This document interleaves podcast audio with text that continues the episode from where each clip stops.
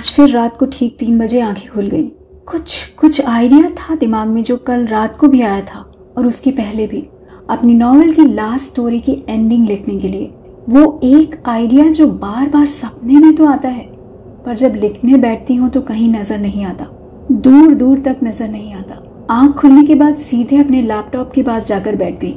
सोच के सोई थी कि आज अगर सपने में वो आइडिया आए तो तुरंत उठकर टाइप कर लूँगी। पर आज भी वही हुआ, जो पिछले एक महीने से हो रहा है।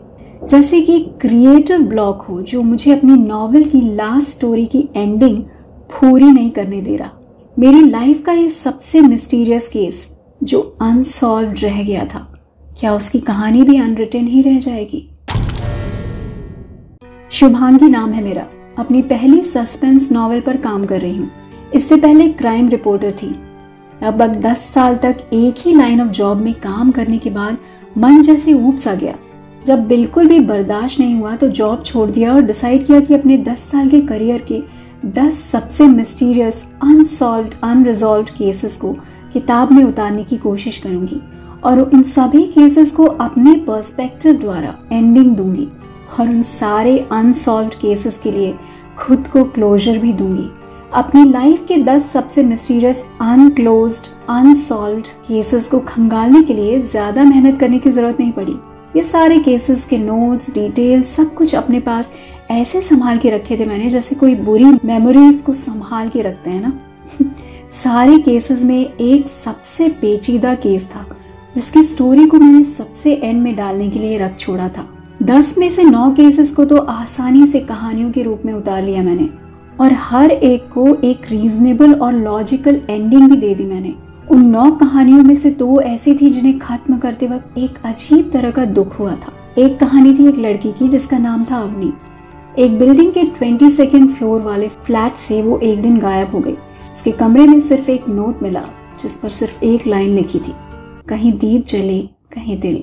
सालों तक उसके पेरेंट्स ने पुलिस के चक्कर काटे पता करने की कोशिश की कि अग्नि आखिर चली कहाँ गई, पर बाद में केस अनसॉल्व ही बंद कर दिया गया।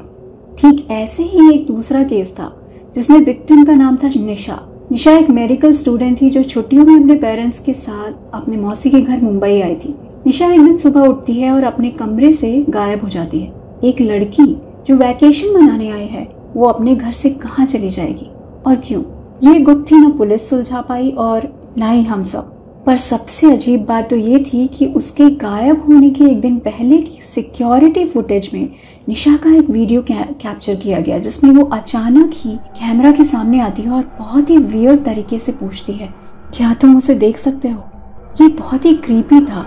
ये वीडियो निशा के पेरेंट्स को दिखाने पर उसकी माँ ने बताया कि कुछ दिनों से निशा हर रोज अपनी माँ से बार बार यही सवाल करती थी, क्या तुम उसे देख सकती हो, माँ? केस की तह तक जाने के बाद भी हमें कुछ पता नहीं चल पाया कि निशा आखिर कहाँ गायब हो गई। क्या उसे अपनी फ्रेंड लवी दिखती थी या फिर वो हेलुसिनेट करती थी? ये केस भी अनसॉल्व ही रह गया था। पर मैंने इन दोनों कहानियों को भी अपने रिसर्च और खोजबीन के हिसाब से उन्हें सॉल्व करके इन केसेस को क्लोजर देने की कोशिश की है। पर अपने सारे चोजन केसेस में से सबसे अजीब दसवा केस और मेरी नॉवल की आखिरी कहानी जो कि सबसे क्रीपी है। वो कहानी जिसका एंड लिखने में मुझे इतना समय लग गया। वो कहानी जिसका एंडिंग का आइडिया उसका लॉजिकल एक्सप्लेनेशन मुझे बार बार आता तो है, पर आता ही नहीं। वो कहानी मेरे पूरे करियर की सबसे पेचीदा और डरावनी या फिर कहा जाए कि सबसे अजीब कहानी है। पहले मैंने सोचा था कि मैं इस कहानी को अपनी नॉवल में इंक्लूड ही नहीं करूँगी, पर ये मेरी लाइफ का सबसे मिस्टीरियस केस था। अगर इसे इंक्लूड नहीं करती तो अपने करियर के साथ बेईमानी कर रही होती। कहानी एक घर की है। एक घर जिसमें से पूरी की पूरी फैमिली वैकेशन पर जाने के लिए निकली तो पर घर से निकलने के पहले ही गायब हो गई। आप सोच रहे होंगे, ये कैसे हो सकता है? मैंने भी यही सोचा था जब आज से सात साल पहले लोनावला के एक बंगलो में इंसिडेंट हुआ था। मुंबई से लोनावला ड्राइव करके गए थे मैं और मेरा क्रू हमने सोचा था इंटरेस्टिंग लोकेशन है, बारिश का मौसम है, अलग ही माहौल हो गया था वहाँ का। हम सारे प्लान कर रहे थे कि केस कवर करके थोड़ा पिकनिक वगैरह मनाएँगे और फिर वापस मुंबई के लिए दो तीन दिन के बाद ही निकलेंगे। पर जो हुआ था वहाँ, वो देखकर ऐसा झटका लगा हम सबको कि अगले दिन तो क्या, अगले कुछ दिन तक हम शॉक में ही रह गए थे। और हुआ कुछ ऐसा था वहाँ कि कुछ हुआ ही नहीं था।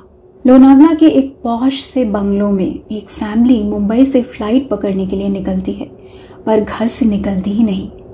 गायब हो जाती है। पूरी की पूरी फैमिली, जिसमें एक कपल और उनके चार बच्चे हैं ये पूरा परिवार था छह लोगों का। भुवन सिंधिया, उनकी पत्नी देवी सिंधिया, उनके चार बच्चे दीपक, उज्जवल, रोशनी और उजाला। दीपक और उज्जवल ट्विंस थे और दोनों की उम्र कुछ 16 साल की थी। रोशनी थी 13 साल की और उजाला उनकी सबसे छोटी बेटी थी, जिसकी उम्र 10 साल थी। उनके गायब होने की रिपोर्ट उनके नौकर आनंद जी ने पुलिस को फ़ोन करके बताई थी। मुझे आज भी याद है बार बार आनंद जी एक ही बात बोले जा रहे थे कि वो घर से निकले पर बाहर नहीं पहुँचे। कोई सुराग नहीं, ना ब्लड स्पैटर्स ना कोई प्रूफ प्रूफ के रूप में हमें सिर्फ़ दो सिक्योरिटी फुटेज ही मिली.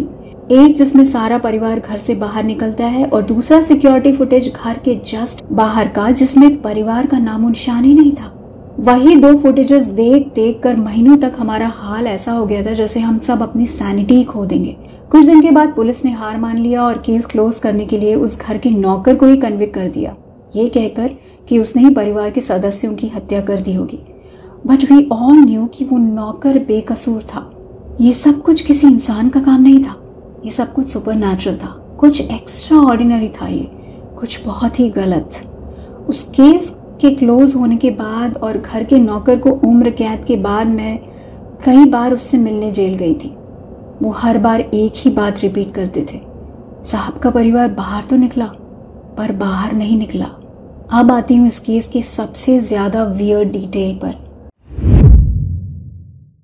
मुझे अच्छे से याद है कि जब लास्ट टाइम मैं आनंद जी से मिलने जेल गई थी तो उन्होंने मुझसे कुछ ऐसा बोला था, जिससे मुझे इस केस को दोबारा खोलने में या फिर उसे रिसर्च करने में मदद मिल सकती थी। मैंने वो पॉइंट शायद अपनी डायरी में लिखा भी था, पर अब वो पॉइंट वो फैक्ट ना ही मेरी डायरी से, बल्कि मेरे दिमाग से ही गायब हो चुका है। पिछले एक महीने से जैसे मेरे इंट्यूशन के थ्रू ये वियर्ड फैक्ट वो इन्फॉर्मेशन जो उन्होंने मुझे दी थी, वो मेरे दिमाग में आती तो है, मेरे सपने में आती तो है, पर नींद से जागने पर दिमाग ब्लैंक हो जाता है। याद रखना तो दूर, मैं इस केस की एक लॉजिकल एक्सप्लेनेशन दे ही नहीं पा रही हूँ, खत्म ही नहीं कर पा रही इस कहानी को।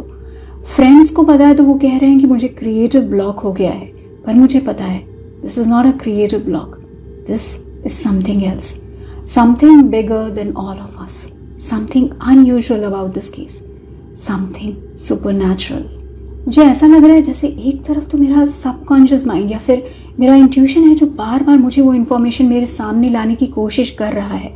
और दूसरी तरफ़ है कुछ अजीब सी चीज़ जो मुझे इस कहानी को ख़त्म करने से रोक रही है, जो मुझे इस एंडिंग को पूरा नहीं करने दे रही है। मैं अब रात को सोने से पहले एक डायरी साथ में लेकर सोती हूँ कि अगर सपने में वो आइडिया वो बात जो आनंद जी ने मुझे कही थी, वो आती है तो मैं तुरंत उठकर लिख लूँगी। मुझे पता है ये क्रिएटिव ब्लॉक नहीं है, कुछ और ही है।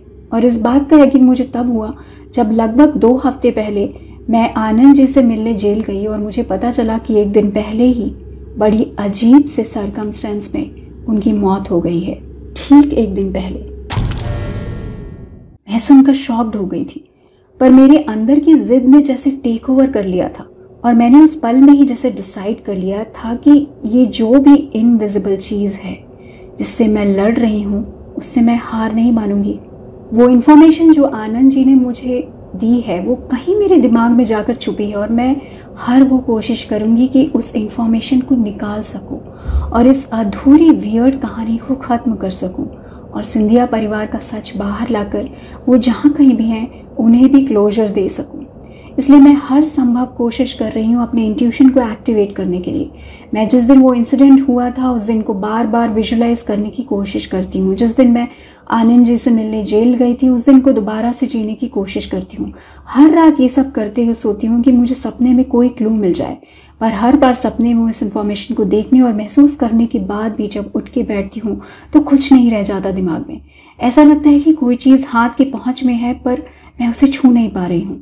ये सिलसिला ऑब्वियसली एक महीने से चल रहा है, पर अब मैंने इसे सॉल्व करने के लिए एक एक्सट्रीम स्टेप लेने के लिए सोच लिया है। मैं उस घर में दोबारा जाऊँगी। शायद जहाँ से इस कहानी की शुरुआत हुई थी, वहीं इस कहानी का अंत भी मिल जाए। एक अच्छा सा दिन निकालकर सुबह सुबह मुंबई से लोनावला के लिए रवाना हो गई। ड्राइविंग वैसे भी मुझे पसंद है और मुंबई पुणे हाईवे पे ड्राइव करने का अलग ही मज़ा है। मैं निकली तो हल्की हल्की सी बारिश हो रही थी। सुहाने मौसम में ड्राइव करते हुए भूल ही गई कि वहाँ कोई मिस्ट्री सॉल्व करने जा रही हूँ। तीन साढ़े तीन घंटे में मैं लोनावला पहुँच गई थी। जाते ही अपने फेवरेट होटल रूम में चेक किया और फ्रेश होकर वहाँ के पुलिस स्टेशन के लिए निकल गई। वो घर एक, एक क्राइम स्पॉट होने की वजह से बंद ही रह गया था। पर मुझे उस घर का एक्सेस पाने में ज़्यादा परेशानी नहीं हुई। यही तो फ़ायदा था अपने दस साल के करियर का। पुलिस स्टेशन में एक सीनियर पुलिस ऑफिसर शेखर से अच्छी दोस्ती है मेरी। इसलिए उस मिस्टीरियस घर की चाबी का भी इंतज़ाम बड़ी आसानी से हो गया। जब ये मिस्टीरियस केस हुआ था, तब शेखर ने पुलिस फोर्स ज्वाइन किया था। इस केस पर साथ में काम करके हम सब की दोस्ती हुई थी। इसलिए जब इस केस को दोबारा से खोजने की कोशिश शुरू की, तभी शेखर को बोल चुकी थी that I would be needing his help station पहुँची तो शेखर से मिलकर बड़ा अच्छा लगा। लगभग एक साल के बाद मिल रहे थे हम। हँसी मज़ाक, चाय नाश्ता करके शेखर ने हिचकिचाते हुए मुझसे पूछा कि अचानक से इस घर की याद कैसे आ गई मुझे? आई मीन ज़रूरत ही क्या है ऐसी उलझन में दोबारा फंसने की? मैंने भी उसे बताया कि ज़िंदगी भर उलझनों में ही रही हूँ। अब तो उस अनसुलझी उलझन को सुलझाने आई हूँ। मुझे ऐसा भी लगा जैसे शेखर मुझे कन्विंस करना चाहता हूँ कि मैं दोबारा उस घर में ना ही जाऊँ तो अच्छा है। पर मैं खुद को जानती हूँ। कभी हार मानते हुए खुद को नहीं देखा है मैंने, और ना ही देखना चाहूँगी। फिर शेखर ने मुझे उस घर की चाबी पकड़ाई और मुझे बताया कि वो मेरे साथ तो नहीं जा पाएगा बट अगर मैं चाहती हूँ तो मेरे साथ किसी कांस्टेबल को यू नो भेज देगा। पर मैंने ही मना कर दिया। मिस्टीरियस घर से मैं अकेले ही मिलना चाहती थी। शायद अकेले जाऊँगी तभी वो घर मुझसे खुल भी पाएगा। आधे घंटे में मैं उस घर, उस बंगलों की डोर पर खड़ी थी। वहाँ खड़े होने के साथ ही वो दिन ऐसे आँखों में दौड़ गया जैसे उस पल में जो कुछ भी हुआ था, उस दोबारा हो रहा हो। घर के आसपास पौधों और झाड़ियों ने टेक ओवर कर लिया है। घर बहुत सिक्लूडेड तो नहीं, आसपास के घर पास में हैं, पर इतने भी नहीं। रात में शायद थोड़ा सुनसान हो जाता होगा, पर अभी दोपहर में देखने पर ज़्यादा कुछ नहीं लग रहा था। बिल्कुल नॉर्मल यहाँ तक कि ये भी नहीं लग रहा था कि ये वही घर है जहाँ सालों पहले पेचीदा केस हुआ था। मैंने चाबी से जंग लगा ताला खोला और अंदर घुस गई। ये वही डोर है जिस डोर से सिंधिया परिवार निकला था, जिस डोर से सिंधिया परिवार निकला तो था, पर कहीं पहुँच नहीं पाया। अपने साथ में इस घर के केस से जुड़ी सारी फाइल्स भी लेकर आई हूँ। पिक्चर्स जो मैंने उस वक्त निकाली थी नोट्स जो मैंने बनाए थे, सारे बयान जो मैंने लिए थे। घर की पहले की पिक्चर्स जिसमें सारा सिंधिया परिवार घर के अलग अलग कोनों में खड़ा मुस्कुरा रहा है। मैंने तो आनंद जी के फेस एक्सप्रेशंस और बॉडी लैंग्वेजेस के भी नोट्स बनाए थे।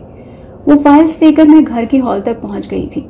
वहीं पड़े एक सोफा को झाड़कर मैं वहाँ बैठ गई।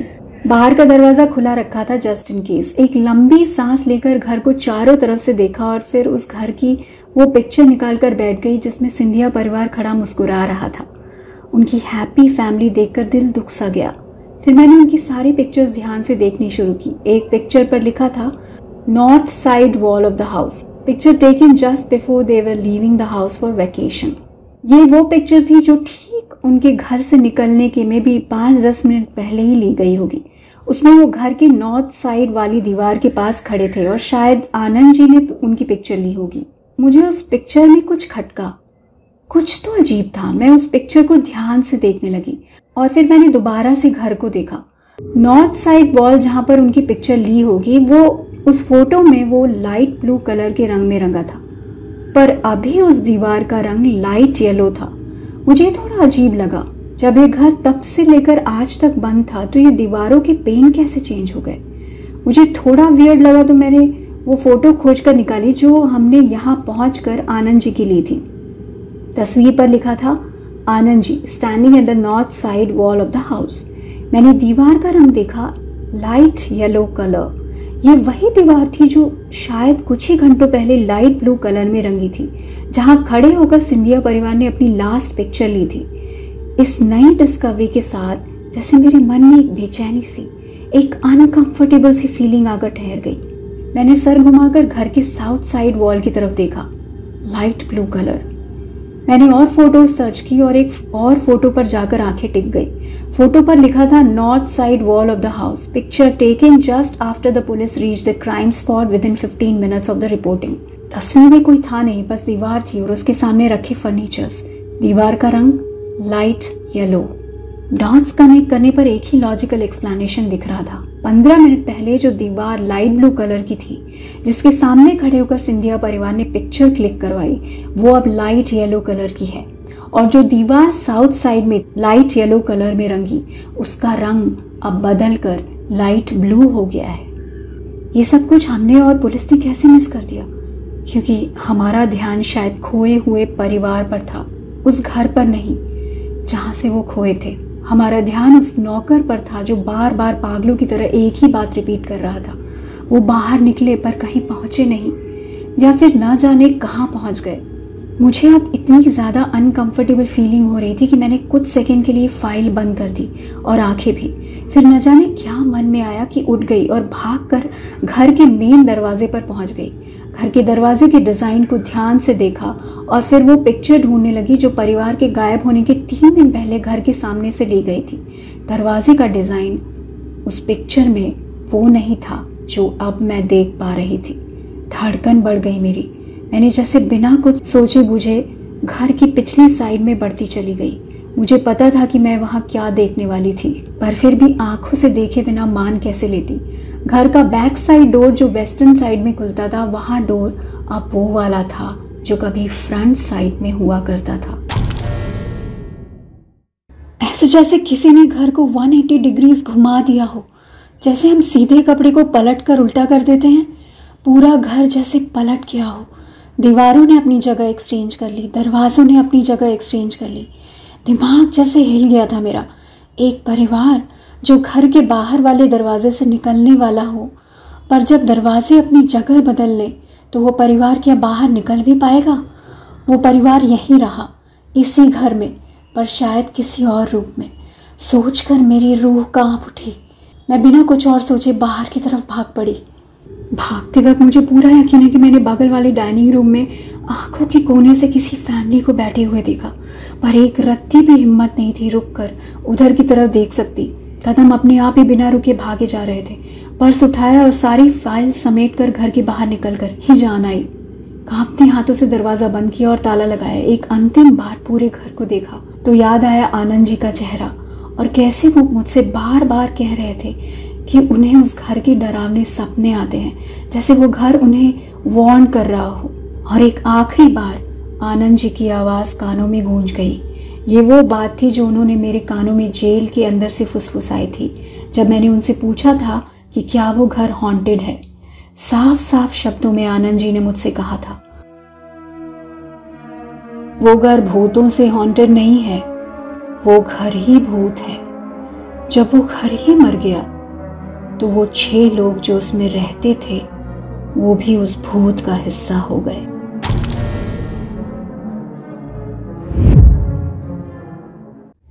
इस पूरे इंसिडेंट के लगभग छह महीने के बाद शुभांगी की नॉवल रिलीज़ हुई। उसमें दस नहीं, केवल नौ कहानियाँ ही आई थी। अनसुलझे रहस्य के नाम से छपी इस नॉवल के लॉन्च पर ऑथर ने एक इंटरव्यू में कहा कि उनकी दसवीं कहानी को अपने क्रिएटिव ब्लॉक की वजह से वो अंजाम नहीं दे पाई। शुभांगी को दोबारा से कुछ भी याद नहीं आया जो उसे आनंद जी बताने की कोशिश कर रहे थे। भले ही उसने उसे क्रिएटिव ब्लॉक का नाम दे दिया हो, पर आप और हम तो जानते हैं ना कि वो क्या था। इस दुनिया में कुछ ऐसी शक्तिशाली और रहस्यमय चीज़ें होती हैं जो अनसुलझी ही रहना पसंद करती हैं, जो दुनिया के सामने आना नहीं चाहती, जो खुद को छुपा कर रखती हैं। इसलिए शायद हमें भी उनकी प्राइवेसी को रिस्पेक्ट देना चाहिए। सोचिए, अगर ऐसा होता कि आदमियों के साथ घरों का भी जीवन होता और अगर कभी ऐसा हो कि कोई घर उनमें रहने वालों से इतना जुड़ा हो, इतना अटैच्ड हो कि जाने से पहले उन्हें अपने साथ ही ले जाए तो आप और हम कौन हैं उस शक्ति को रोकने वाले? जी हाँ यही आइडिया आया था दिमाग में और इस आइडिया को मैंने कहानी का रूप दे दिया। मैं हूँ निहारिका और आप सुन रहे थे अनरिटन स्टोरीज बाय निहारिका